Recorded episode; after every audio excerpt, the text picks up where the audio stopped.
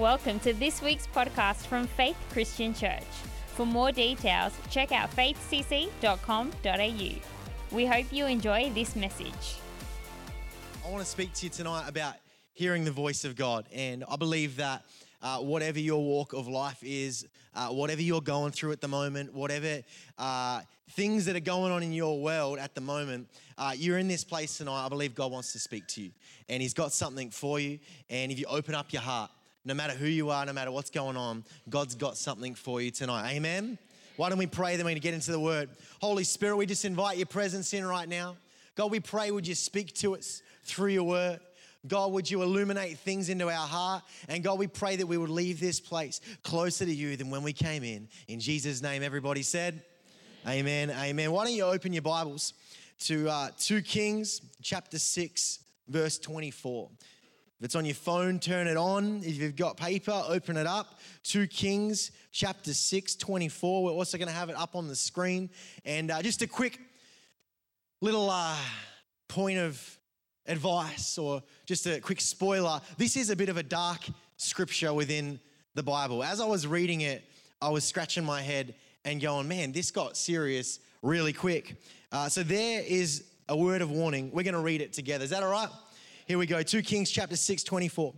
Talks about the famine in besieged Samaria.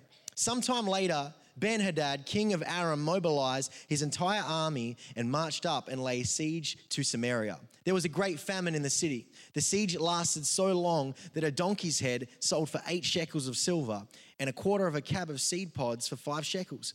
As the king of Israel was passing by on the wall, a woman cried out to him, Help me, my lord the king. The king replied, If the Lord does not help you, where can I get help for you? From the threshing floor, from the winepress? Then he asked her, What's the matter? She answered, This woman said to me, Give up your son so we may eat him today, and tomorrow we'll eat my son. So we cooked my son and ate him. The next day I said to her, Give up your son so we may eat him. But she had hidden him. When the king heard the woman's words, he tore his robes, and as he went along the wall, the people looked, and they saw that under his robes there had sackcloth on his body. He said, May God deal with me, be it ever so severely, if the head of Elisha, son of Shaphat, remains on his shoulders today. Then we jump to the next chapter, chapter 7 talks about the siege being lifted. Now there were four men with leprosy at the entrance of the city gate. They said to each other, Why stay here until we die? If we say we'll go into the city, well, there's famine in there and we'll die. If we stay here, we'll die. So let's go over to the camp of the Arameans and surrender. If they spare us, we'll live. And if they kill us, we'll die. At dusk, they got up and went to the camp of the Arameans. When they reached the edge of the camp, no one was there, for the Lord had caused the Arameans to hear a sound of chariots and horses and a great army. So they said to one another, Look, the king of Israel has hired the Hittite and Egyptian kings to attack us. So they got up and fled in the dusk and abandoned their tents and their horses and donkeys, and they left the camp as it was and ran for their lives. The men who had leprosy reached the edge of the camp, entered one of the tents, and ate and drank. Then they took the silver, gold, and clothes and went off and hid them. They returned and entered another tent and took some things from it and hid it also. These guys are hustlers. Then they said to each other, What we're doing is not right. This is a day of good news, and we are keeping it to ourselves. If we wait until daylight, punishment will overtake us. Let's go at once and report this to the royal palace. And a long story short, they go and they tell the Israelites about what's happened, and then the Israelites go and plunder the enemy camp. You know, when I was reading this the other day, like my eyes almost popped out of my head. Like you can't make this stuff up, right? Like this is the stuff that you would see in, in, a movie. I, I was reading it and it just took me on this roller coaster of emotion, right? Like here's this, this kingdom and they're, they're, they're being uh, surrounded by this enemy camp, the Arameans, and they're stuck inside this city and they can't get out because they're going to get attacked. And so they're stuck in here and I'm assuming that their farming would be outside of the city walls. And so because they can't go out there because they'll get attacked, there, there's no food coming in. And so they're, they're in there for a long time and the prices of food starts going up till they start eating donkeys and then it gets worse. And then you've got this woman who ends up giving her her son up to be eaten. This is crazy. This is ridiculous stuff, and it's in the Bible. Like, how crazy is that? And then it just cuts to this other scene oh, of these guys with leprosy chilling outside the wall. Like, the picture I get is they're there, maybe they've got a bag of Doritos, some LMP, and they're kind of like, man, we're gonna die. And we're gonna die in there, we're gonna die here, we're just gonna die no matter what, so we may as well go surrender and we might have this small chance that we'll survive. So they go and surrender to the enemy, but when they go to surrender, the enemy's not there because God's confused the enemy right? It just, just keeps layer upon layer. God's confused the enemy to the point where they hear a sound of chariots and they run away. But there's no chariots, they just hear it. So they run away and they leave their tents there. And then you've got these guys with leprosy, and they're like, We've got a great opportunity right now. And so they start plundering and hiding, like go and stash it over here. Man, oh man, Doritos, LMP, all the nomiest treats. We're gonna steal this, we're gonna go hide it, silver, gold, everything. And they're just going back and forth running trips, like hustling hard. And then they're like, we're going to get in trouble. We better go tell someone. So they go and tell the Israelites about what has happened. It's quite an intense story, isn't it? It's got a bit of everything. All it needs is a love story and it would be complete.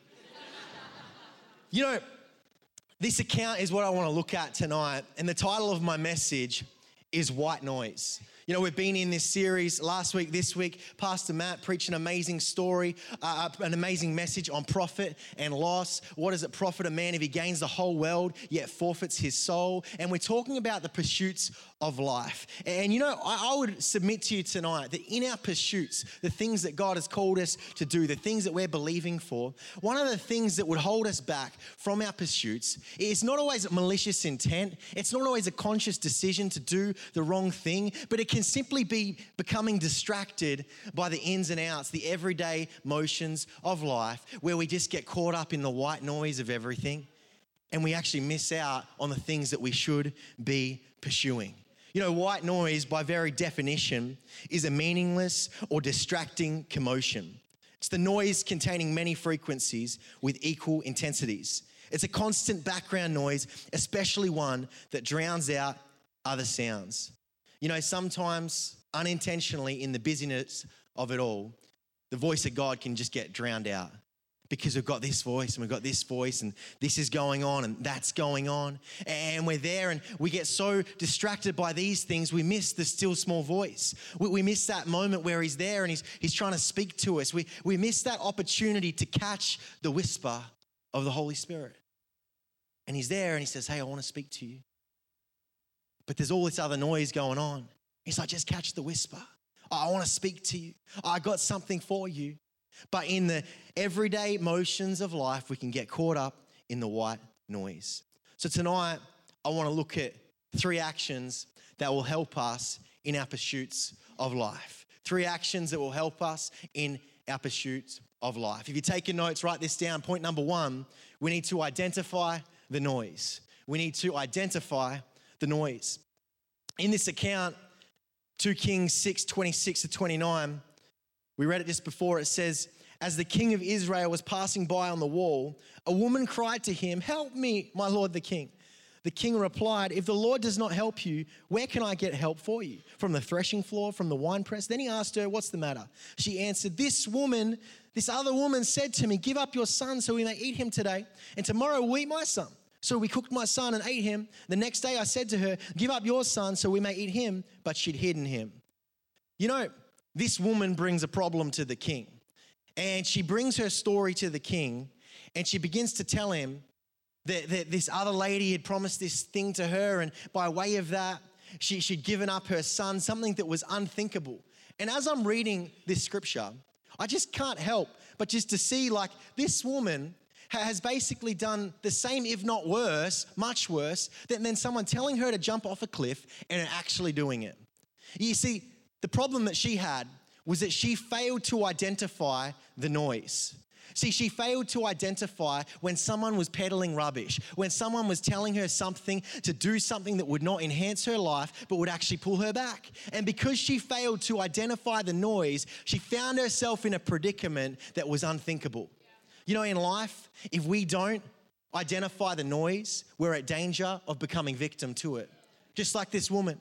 Because she didn't identify the noise, the rubbish, the stuff that wasn't going to enhance her world, enhance her pursuits. She found herself in a predicament where she had become victim to the noise she failed to identify.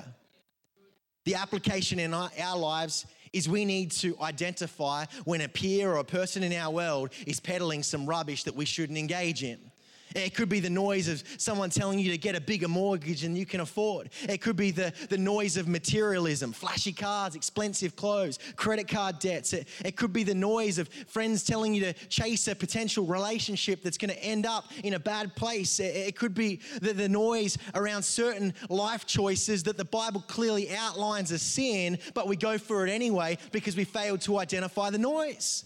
If we fail to identify unhealthy noise, unhealthy voices, we're in danger of becoming victim to it. Think on these things for a moment.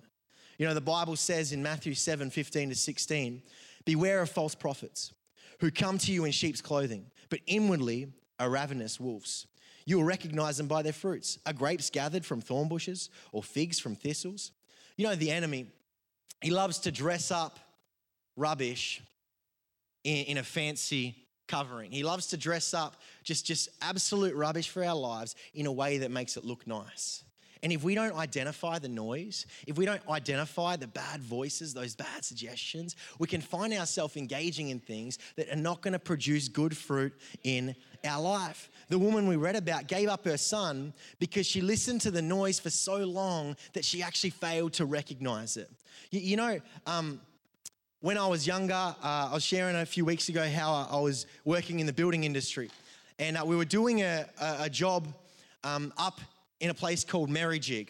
And Geelong Grammar has a campus up there, right? Where they send all their feral year nine students for the year to go live up there, right? It's a great idea. And um, it's like that, that, that year where it's like they're just sort of working out who they are. And it's like they're just they're just all intensities. So they'll just, just send them, banish them over to there. And basically, they send them up from Geelong up to this eco retreat up in the mountains near Mount Buller. And uh, we were building these eco retreats where these year nine students would have to go and cut firewood and put it into a fireplace. And if they didn't cut the firewood, they couldn't light the fire, which heated their water for their shower. And so, like, these students are learning life skills. And so we're out there building these eco retreats, and it was all good. Um, but one of the problems was that at the time we were out there, um, there was an insect in season called cicadas. Anyone heard of cicadas? I think I got a picture up on the screen. They're like this little demon insect, and uh, they make a crazy sound, and uh, they gather in hordes of thousands. And so the sound is multiplied. They say that the sound can get up to 120 decibels. Now, you think the worship is loud in the 9 a.m. service, you wait till you hear the cicadas, right? 120 decibels is quite loud. And I remember building when these cicadas are chirping away. Who knows the sound? Give me a wave. It's intense. And I began to go a little bit crazy. Man, I was just, I mean, it cooked me, it fried me. And I'd go to sleep and I'd hear the sound of cicadas chirping. I'd get up and I'd hear the sound of cicadas chirping. And it was like human torture. But I remember after a few weeks of doing this, I began to not even notice that they were making the sound because I'd been in that environment for so long, that sound just kept going, kept going, kept going, kept going, kept going, kept going. And I just didn't even notice it. And you know, for me, at that point, my ears had become so accustomed to what I was hearing, no longer could I actually discern whether it was a good noise or a bad noise. It was just a noise. And you know, when we listen to the same thing long enough, it can actually impeach on our ability to discern whether it's good or bad. And when we keep feeding that thing in and it just keeps chipping away and people just keep saying the same thing, it can actually affect our discernment. And so we need to have a reset where we go back to the word and we say, God, why don't you show me what you're saying? I'm going to listen to what you're doing here so that I can actually discern whether that's good or bad. You see, as Christ followers, our point of reference when deciding what's a healthy pursuit or not, it's not what the media says, it's not what Facebook says, it's not what pop culture says, but it's what the Bible says. Someone say amen in this place. You know, if we want our lives to produce good fruit, we need to identify noise. And we need to identify when it's rubbish and choose not to engage. We've got to identify the noise. Point number two tonight, if you're taking notes, write this down. We've got to shut out the noise. Shut out the noise in this account that we read, chapter 6, 30 to 31, it says, When the king heard the woman's wo- words, he tore his robes. And as he went along the wall, the people looked and they saw that under his robes he had sackcloth on his body. He said, May God deal with me, be it ever so severely, if the head of Elisha, son of Shaphat, remains on his shoulders today. You know what we just read just then was uh, the king's response to a horrific story. But what actually overwhelmed uh, his emotions at that time, even more than what he was hearing, was his frustration of Elisha. You see, Elisha probably would have presented an idea to, to have unyielding resistance to this enemy that was out there. He's telling the people, don't give in, don't cave, don't give up. God's going to come through. But here's this king and he's there and he's frustrated because he's got this prophet that just keeps saying God's going to do something, but up until that point, they hadn't been delivered. And so he's frustrated, he's angry. And I love in this account, we see Elisha, this perfect depiction of what it looks like to hang on to what God wants to do, even when everyone around you is coming against you and saying you're crazy. Maybe you're believing for something in your life and your friends who, who don't know God yet, haven't found faith yet, they go, man, that's rubbish, all this stuff. Why are you believing for that? Why are you believing for healing? The doctors have said this and this and this. Man, God can't heal you, but we just keep hanging on. We just keep hanging on. Even when people say that we can't get breakthrough, we hang on because we know what God has said He would do. You know, I like that even in that moment, when the king was against Elisha, Elisha stayed fixed on what God would do. You know, John 15, 19, it speaks about being in the world, but not of it. Anyone heard of that phrase before, be in the world, but not of it? Um, ever thought about what that looks like practically? Like, how does that actually outwork when it comes to the way that we live our life? Let me show you something quickly. I, I got these headphones here from Brother Ramon, basically the world's nicest guy. They're noise cancelling headphones. And uh, noise cancelling headphones are great when you're on an aeroplane there's that low rumbling frequency from the turbines of the jets. And uh, you can put these on when you're on an aeroplane. And it cuts out the sound of that white noise in the background. And you're there and you could hear someone talking near you, but it cuts out all the rubbish, all that other frequency. Now, you know, when it comes to being in the world but not of it, it's quite similar that we need to live life with noise cancelling headphones on. You know, when someone begins to, you know, try to convince you to compromise on your convictions, on goes the noise cancelling headphones. I'm going to cut out the white noise. When someone tries to tell you to put value on fleeting things that will not enhance your pursuits, on goes the headphones. I'm going to cut out the white noise. When, when people tell you that you've gone too far, you've made too many mistakes, no one could ever love you, you could never come back from this, on goes the headphones, and you start listening to what God says instead of other people. And you start saying, God, I might have made mistakes, but I know that your word says that I can have forgiveness, and he who the Son sets sets free is free indeed. And that if you're for me, who can be against me? So I'm not going to listen to the other noise. I'm going to shut it out. I'm going to put the noise canceling headphones of life on and I'm going to tune in to what you have for me. You see, we got to be in the world, but not of it. It means that as we live life, we don't let the noise of others begin to affect our walk with God. But we tune in to what He's saying. We listen to good, godly people in our world. We take on the collective advice of those who fear God and we live life without the noise. Can I provoke for a few moments? Thank you for that sweeping agreement. You know, when it comes to hearing the voice of God, there are things that will help you to hear with greater clarity but there are also things that will create numbness in your hearing. It, it, it, will stifle your ability to hear. There are certain things that actually hold back our ability to hear from God. You know what I'm talking about? It's that whole kind of thing of like what you feed into your life determines what will be produced. You know, my wife, my beautiful wife down the front, Aylin and I, uh, we made a commitment a number of years ago. Basically, in fact, I can't even remember a time without it. Uh, where we, before we would watch any movie, would jump on an app called IMDb. Internet movie database. And uh, we would go into the parents' guide of that movie and we would check if there was sex scenes. We would check if there was crazy amounts of swearing. We would check if, if there was heads exploding and all different stuff like this. And we would make a decision whether we wanted to feed what that movie was spitting out into our life or whether we wanted to avoid it. And so we made a decision. We weren't going to watch trash because we didn't want to live in a place of numbness when it comes to hearing the voice of God. When we drive our car, we have 89.9, the positive alternative, tuned into our radio.